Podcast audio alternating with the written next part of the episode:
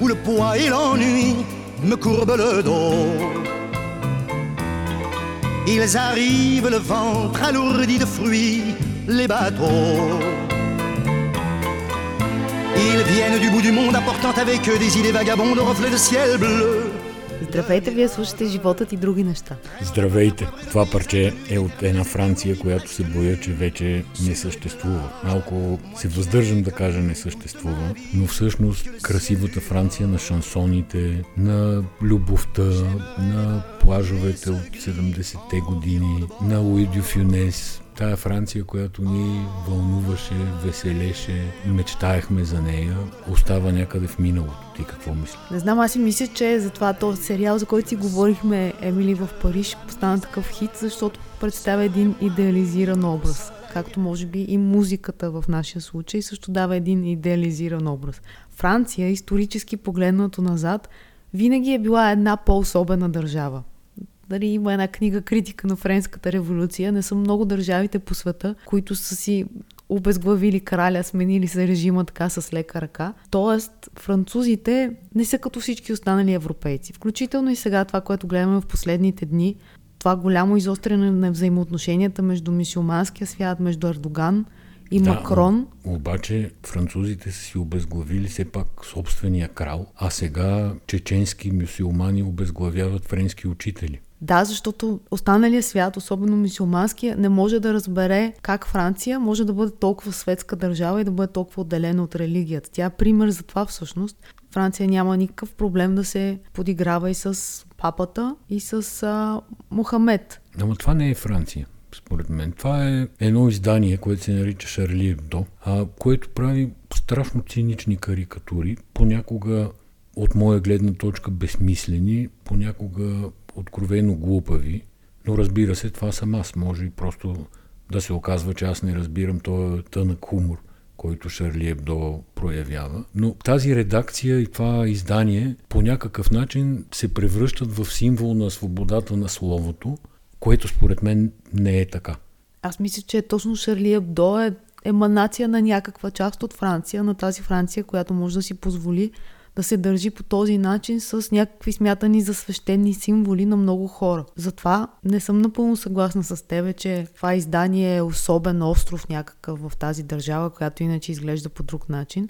Те, щом го правят, очевидно, че могат да си го позволят. Въпросът е кому е нужно. Защото сега покрай карикатурата с Ердоган не бяха публикувани други корици и други карикатури на Шарли Ебдо, където има доста такива наивно-цинични изображения на Христос, на Дева Мария. Това, че се шегуваш грубо, да кажем, с всички религии. Това не те прави по-умен и не те прави повече някак си уважаващ вярата. Да, но може би те прави по някакъв начин по-свободен, защото религията, тя е някаква код, ценностна система. От друга страна, религията, когато ти стане философия на живота и ти живееш заради ли- религията и заради символите в нея, тогава тя става опасна. И, според мен Шарли Ебдо показват тази граница. Те имат карикатури и за COVID. Има една карикатура с един автобус от тези, които са на два етажа, само че втория етаж е открит и долу са едни хора с кислородни маски, включително шофьора, а отгоре други, които са на купон на парти и си веят ам,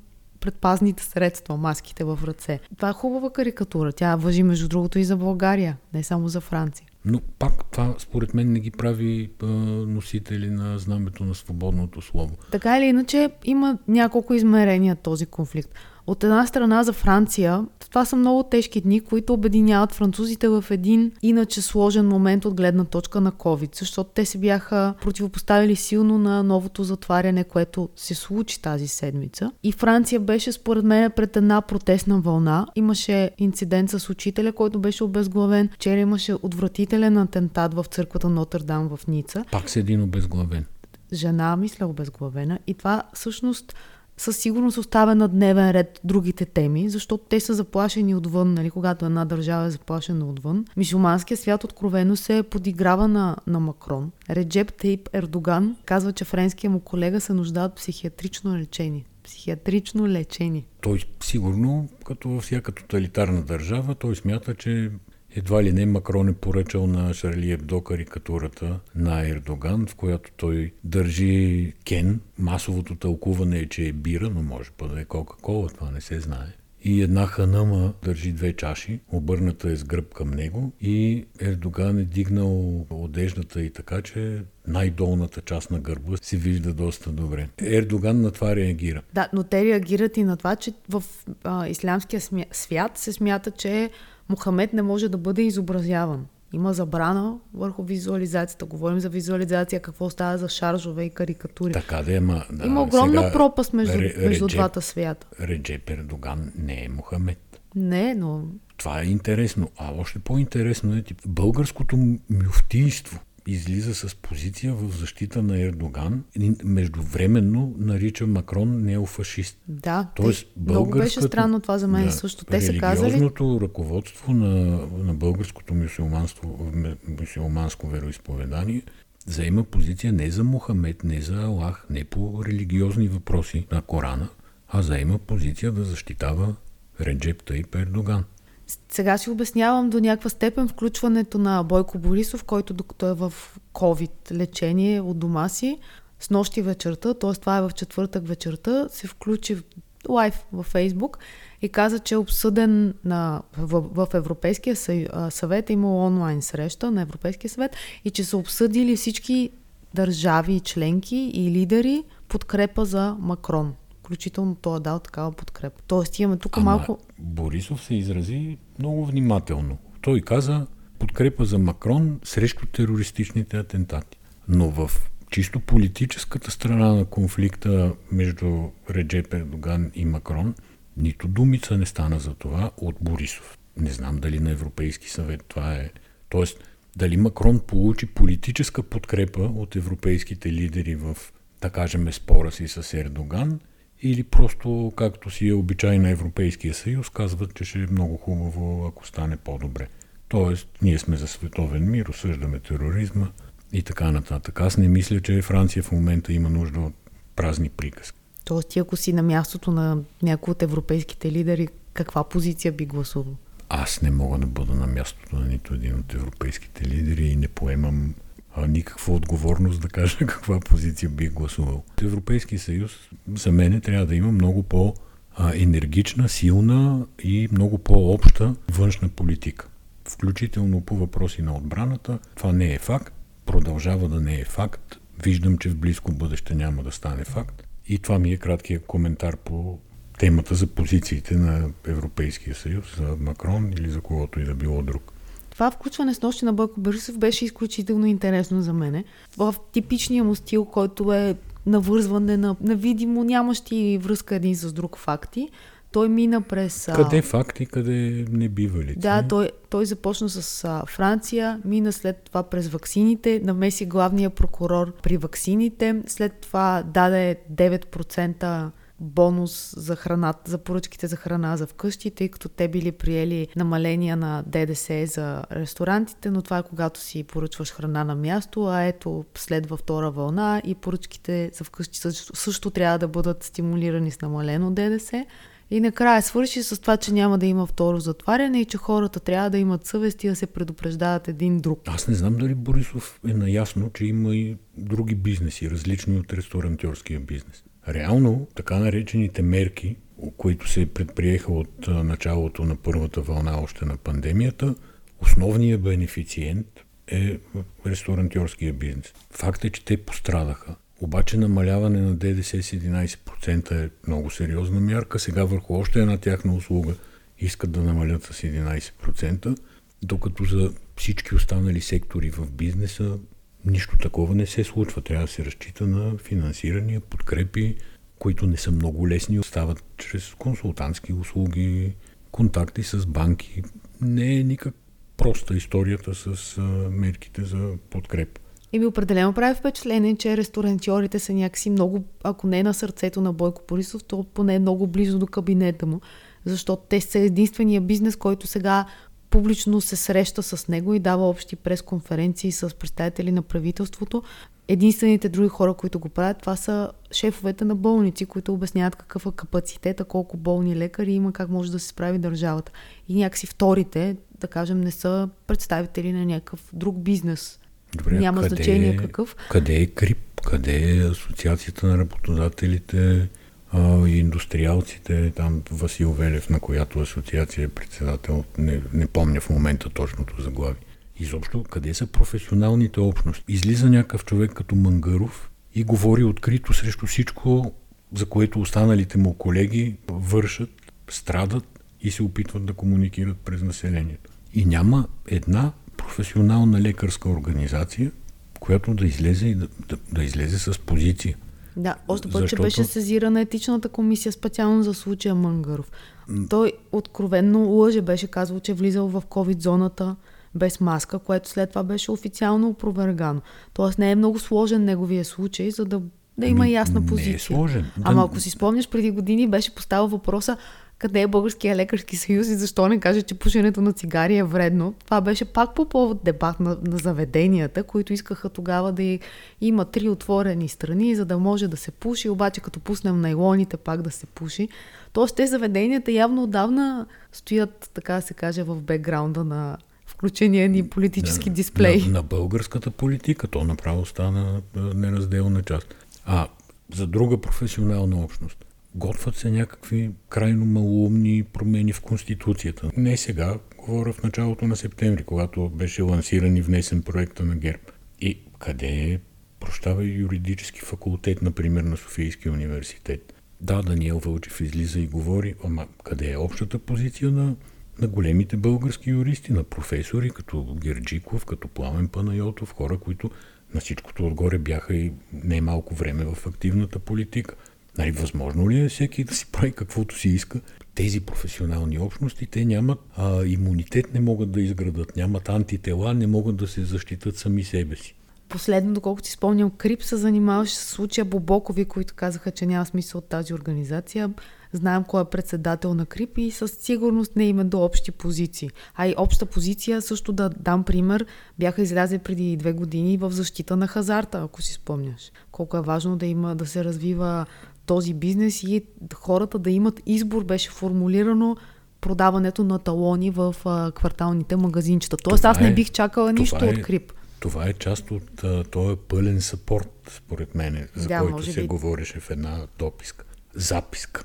Имам теза относно това как трябва да се менажира COVID, защото и ситуацията в момента в България, защото До преди малко си мислех, че ти си единствената, която не знае как се менажира COVID и Не. сега ти ме опровергаваш. ето, имам идея и тя, че много... Тоест, мислех, че сме двама, защото аз не знам как се менажира Не, не, аз разсъждавах дълго по въпроса Добре. и според мен трябва да се действа на регионално ниво. Тоест цялата власт трябва да отиде в кметове и областни управители, които заедно с шефовете на съответните болници да направят някакви планове. Какво може да се организира, какво може да се направи, да си определят големите огнища на зараза, които могат да се получат, да видят как са се организирали тези хора. Според мен да се борим с COVID, докато Бойко Борисов е в банки или в Бояна и му говорят някакви лобита, защото това на ресторантьорите е лоби, няма какво да се лъжем. Това е абсолютно невъзможно. Цялата власт трябва да бъде дец- децентрализирана и така да се взимат решения. Да, де, но тя И не тогава- е децентрализирана. И това ще бъде много полезно за политиката, защото тогава ще се явят нови звезди. Аз съм в медиите си бил от началото на 90-те години. От тогава, началото на 90-те години на 20 век, т.е. почти 30 години, непрекъснато слушам за децентрализация. Бях репортер още. Ни, никой не си помръдна пръста, защото разбира се, концентрирането на властта в една точка, да не кажем в една фигура, се оказва много удобно някакси и лесно менажируемо. Така че това трудно става. Сега, опитват се разни кметове да правят нещо. Например, Фандъкова днеска е заседавала, може би да са излезли вече с решение, не съм погледнал последните минути, и обсъждат да сложат краен час на работното време на заведенията. Да, обсъжда се това да бъде 23 часа. Да. Но аз ти говоря за някакви екшън планове, не ти говоря за мерки, които така или иначе са въпрос на време. Аз знам, че тази мярка ще бъде приета, обаче не знам дали ще бъде днеска или следващата седмица или последващата. Тоест, за менажиране на по-сложни процеси от прости забрани. Нали? И така ще се из... То няма да се излезе от кризата, защото ние не знаем медицински какъв бил би изхода, но политиката трябва да даде, според мен, адекватен практичен отговор. Какво се прави, когато линейката не знае къде да закара пациент? Защото в момента сме в такава ситуация. Нали, някой пише във Фейсбук. това не е въпрос на, видях, на местна власт. Това е местната на... власт може да, да, да види колко са леглата, може да се реорганизира някакъв хъб, в който да се водят тези пациенти, оттам нататък да се разпределят. Това много по-лесно ще се направи на ниво община, отколкото от тук министъра на здравеопазването да казва във Варна как да бъде организирана транспорта на болните с линейка. Това е моето мнение. Стана малко тегава ситуацията с COVID в световен мащаб, т.е. не, че се е разхлабвало особено, но все пак лятото на всички ни се виждаше, има предвид на целия свят ни се виждаше малко по-лека картината. Сега започнаха повторните локдауни, различните мерки държавите прилагат да затварят и започнаха прогнозите за това как ще се развие тая криза в економическата и част основно чета аз и слушам.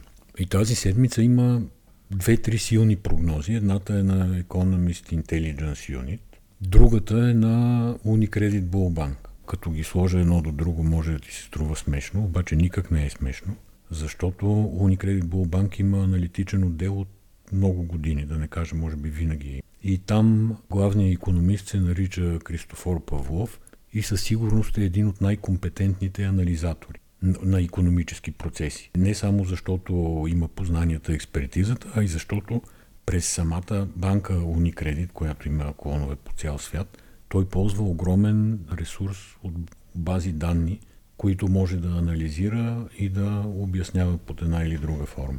Той казва, че тази криза, според него, ще отмине за две години, като сравнява с предишната криза от 2008-2009, нали, финансовата криза с Lehman Brothers и така нататък, която не съм 100% сигурен за числото, но ставаше дума за над 3 години и половина, 4, е отнело възстановяването на економиката след 2009 година, когато се поправиха фактически неща. Христофор Павлов, аз правих интервю с него. Интервюто е на boulevardbългария.bg, т.е. може да се чуе.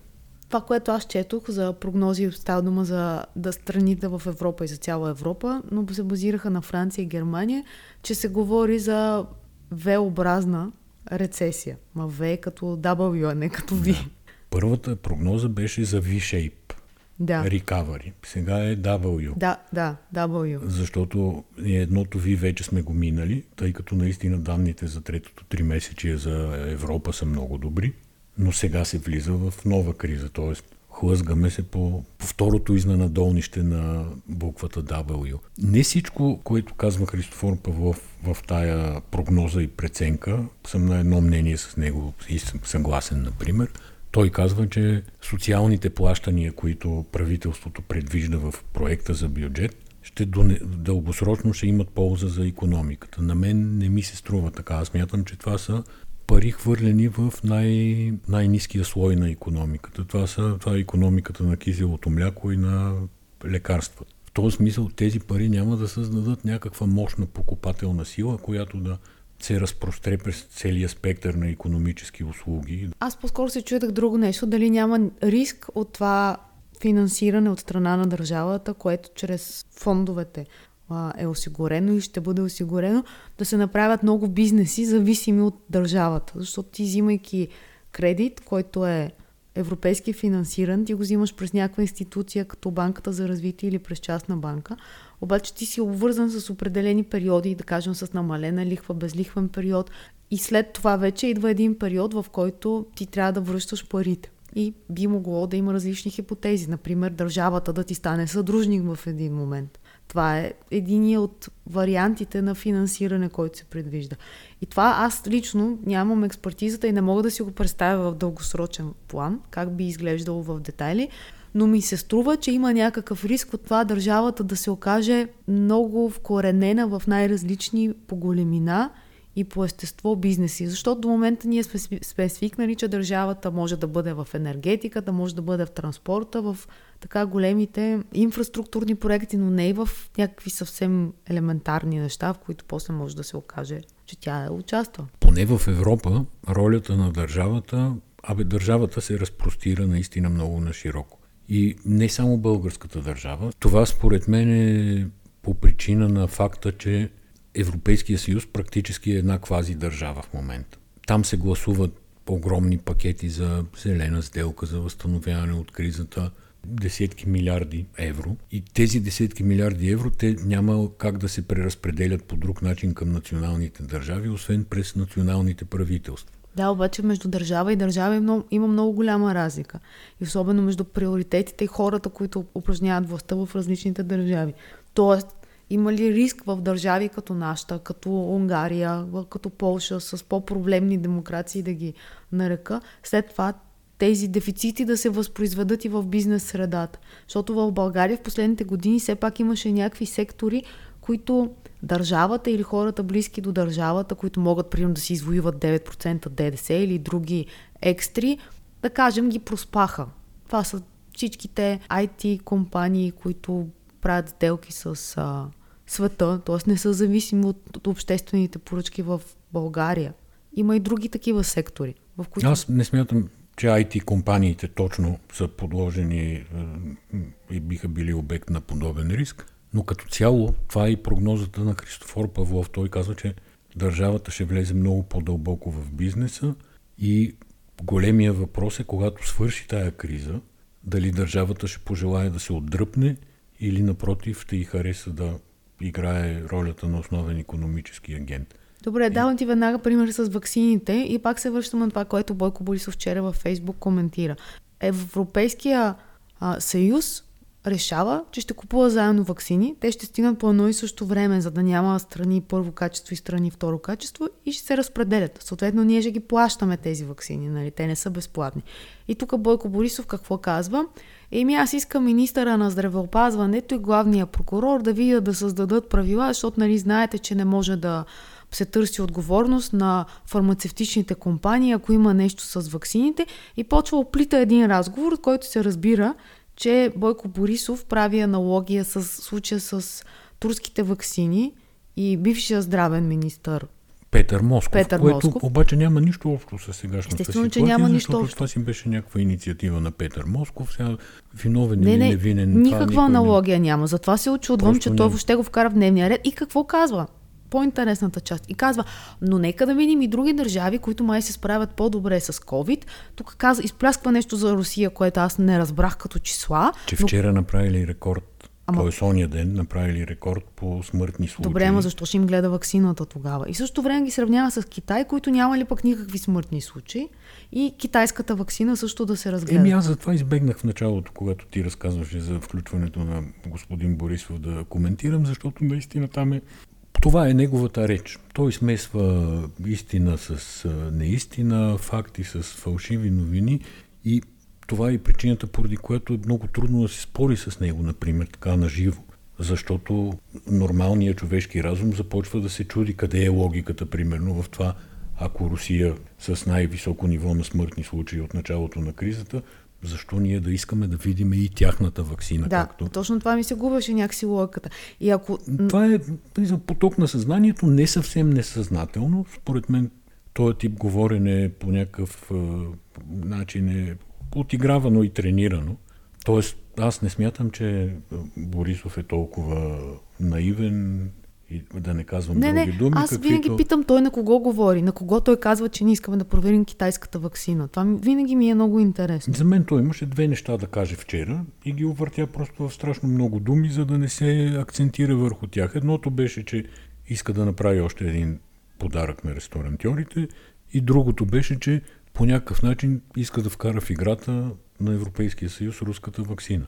Нали, това с прокурора е абсурдно. По същата логика може да каже, Еми, дай прокурора да определи как да правим обществени поръчки за асфалта там и за магистралите, защото аз не искам да нося отговорност.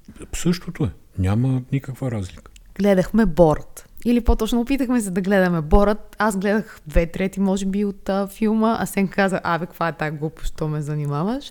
Много гледахме. Аз направих от... два опита. Опитах се наистина съвсем съвестно да изгледам този филм. Не можах. Да, това е, пак казвам, особен жанр.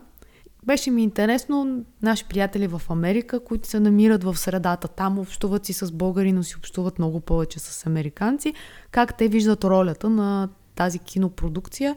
в американските избори. Това е заради историята с Рудов Джулиани, заради всичките шеги, въпреки че думата шега при Борът е изключително мека, нали? Аз не знам коя дума да, да употребя, но става дума за много по твърди форми на хумор, сатира, минаване на всякакви граници на естетическо и на Шарли Ебдо в кино вариант. Добре, Шарли, Шегувам се. Шарли Ебдо в кино вариант не е лошо, между другото. Ама и ние това, защо което говорим получих като този отговор, филм? това, Ни- това, това, което получих като отговор нали, от моите приятели, е, че всъщност няма особено голямо значение за предизборната кампания и ако би повлиял на някой, то би втвърдил само мекия електорат, който се чуди дали да подкрепи Тръмп. Тоест, подобно говорене би имало антиефект върху кампанията. Да, но ние защо говорим всъщност за този филм? Защото в него участва българката Мария Бакалова. Аз заради нея пуснах да гледам, защото Саша Баран Коен съм го гледал достатъчно, знам какво да очаквам и това, което той предлага, да кажем, не е част от, от моята субкултура, не е обект на моя интерес. Но погледнах да видя Мария Бакалова. Ами, да кажем, че това не е моя тип актьорска игра и актьорско поведение. Ти се изразяваш меко. То не съм сигурна, че може въобще да, да влезе в жанра между акторската игра. Ако трябва да сравняваме а, Никол Кидман, да кажем, в този новия сериал Отмяната, който сега почна по HBO, и Мария Бакалова в Бората, това е, това е абсолютно и- измислено. Симпатична и смешна е, но така де. Да, и не съм сигурна, че това е добър трамплин за кариера. Тоест, едва ли някой би направил селекция за, за тебе, след като си участвал в борда. От друга страна, тя влезе във всички новини по целия свят. Появиха се публикации, 10 неща, които не Ама знаете. защо влезе? Защото направиха тази сцена с Рудолф Джулиан. Няма значение, влезе. И защото аз имам известни съмнения защо този филм е правен изобщо, защо излиза 10 Виж дена сега, преди Асен. Платечки би искал също да направи сцена с Рудolf Джулиани, обаче не може. Така че тя влезе, трябва да се признае. Всичко се признава. Тук говорим на кой какво му харесва, на кой какво не му харесва. На мен не ми харесва. Да, Повтаря се веднъж на там хората, 10 които години. ни слушат, ние препоръчваме ли им да гледат Бора? Не. Не, В никакъв в случай. никакъв случай. Да. Между другото, Иван Бедров беше написал във Фейсбук гледах Борът. Точка. Според мен това е абсолютно правилният пост, който човек може да напише. Гледах Борът. Край. Няма какво повече да се каже. Щом го изгледах до край, браво, Иване. Замислих се какво правят хората, които са карантинирани или които са болни в някаква по-лека форма, да кажем, на болестта. Трябва да си стоят вкъщи минимум 14 дни или 10 дни. Според мен много бързо трябва да се направи такъв а, на- наръчник за оцеляване. Защото ти 10 дни, ако си активен социален човек, който е ходил по срещи на вечери, макар и до 22 часа, или 23 часа сега, нали, живота ти, макар и не в същия ритъм, все пак тече в някакъв бърз ритъм. И за се оказваш вкъщи, може да четеш, да гледаш и да миеш прозорци и да готвиш, може би. Ама Това те, са... такива наръчници се правеха, ако си спомняш, в първата вълна на пандемията, когато всички бяха заключени, бяхме заключени. Да, ама сега е още по-кофти. От тях строеше някакъв а, нездравословен позитивизъм. Ха-ха-ха, ето сега сме по пижами, шегички, кой се появил на корпоративна среща, да кажем с домашно облекло, на кой се видял жена му минала по гащи зад него. Това не, не, не доведе, не произведе нищо положително, според мен. Помагам за малко с селекция. Трилъра на HBO, това е сериал, който се казва Убийство на пътя и в него участва Хю Лори. Любим актьор. Гледаш го и се чуеш, може ли да е толкова привлекателен и в същото време отблъскващ. Както то го носи това още от Доктор Хаус. Този цинизъм, може би да го наречем. Тук играе ролята на британски политик, който има някакви тайни в миналото си. Разказва се за кабинета, премиер е Много британски Хелън Макроли се казва актрисата. имат тайни в миналото си. Да, и тя го мести от един пост в друг пост, като ти виждаш, че нейните мисли, мисли, че има задни мисли за това решение тя да го направи, да кажем, министър на правосъдието. И той ти е симпатичен по един начин, по който ти знаеш, че този човек не трябва да ти е симпатичен, че той не е от светлата страна на нещата, въпреки че се питаш има ли светла страна на нещата. Аз съм само на втори епизод. И другия сериал, който споменах, това е Отмяната, който вече тръгна. Аз съм гледала малко по-напред съм с материала. С Хю Грант и Никол Кидман, в който става дума за един любовен триъгълник, след това криминален случай, убийство на едната жена от любовния триъгълник и започват да се разкриват неща за миналото на Никол Кидман, за героинята и разбира се, и на Хю Грант. Класически криминален сериал със сигурност е от нещата, които задължително трябва да се гледат през 2020 година. Добре, ти ме гледаш нещо да коментирам, да помогна, така да се каже, в твоя разказ, ма нямам какво да кажа. Не, не, не, аз по-скоро се опитвах да те запаля да ги гледаш с мен, отколкото да кажеш нещо, понеже гледах, знам, че ти не ги гледаш. Да, гледах половин серия на това парче с uh, Хю Лори, а не Хю Грант. Те, виж. Да, така. Хю Лори. Убийство на пътя. И ми хареса. Да, сигурно съм. Аз съм сигурна, че и двата сериала ще ти харесат. Те са много доброто старо кино, въплъщение на това са и двата сериала включително начин по снимане, темпо, селекцията на актьорите. Никол Кидман и Хю Грант за първи път участват в обща продукция заедно. Те са едно поколение в киното и това е много интересно, макар него да си свикнал да огледаш в някакви по, може би, романтични представи в предишните години, сега изглежда доста зъл. Е, това е от ЕГН. Не, не, това е от ролята. Е, не, не, това е от ролята, която той си играе много добре. Еми, добре, давай тук да спираме. Давам да оставим хората да, гледат сериали или да поработват. Аз смятам, че в тия кризисни времена е по-добре да се поработва повече, по-малко да се гледат сериали, но ако сте в карантина случайно. Много благодарим пак, че бяхте с нас. Довиждане и до следващата седмица. Чао!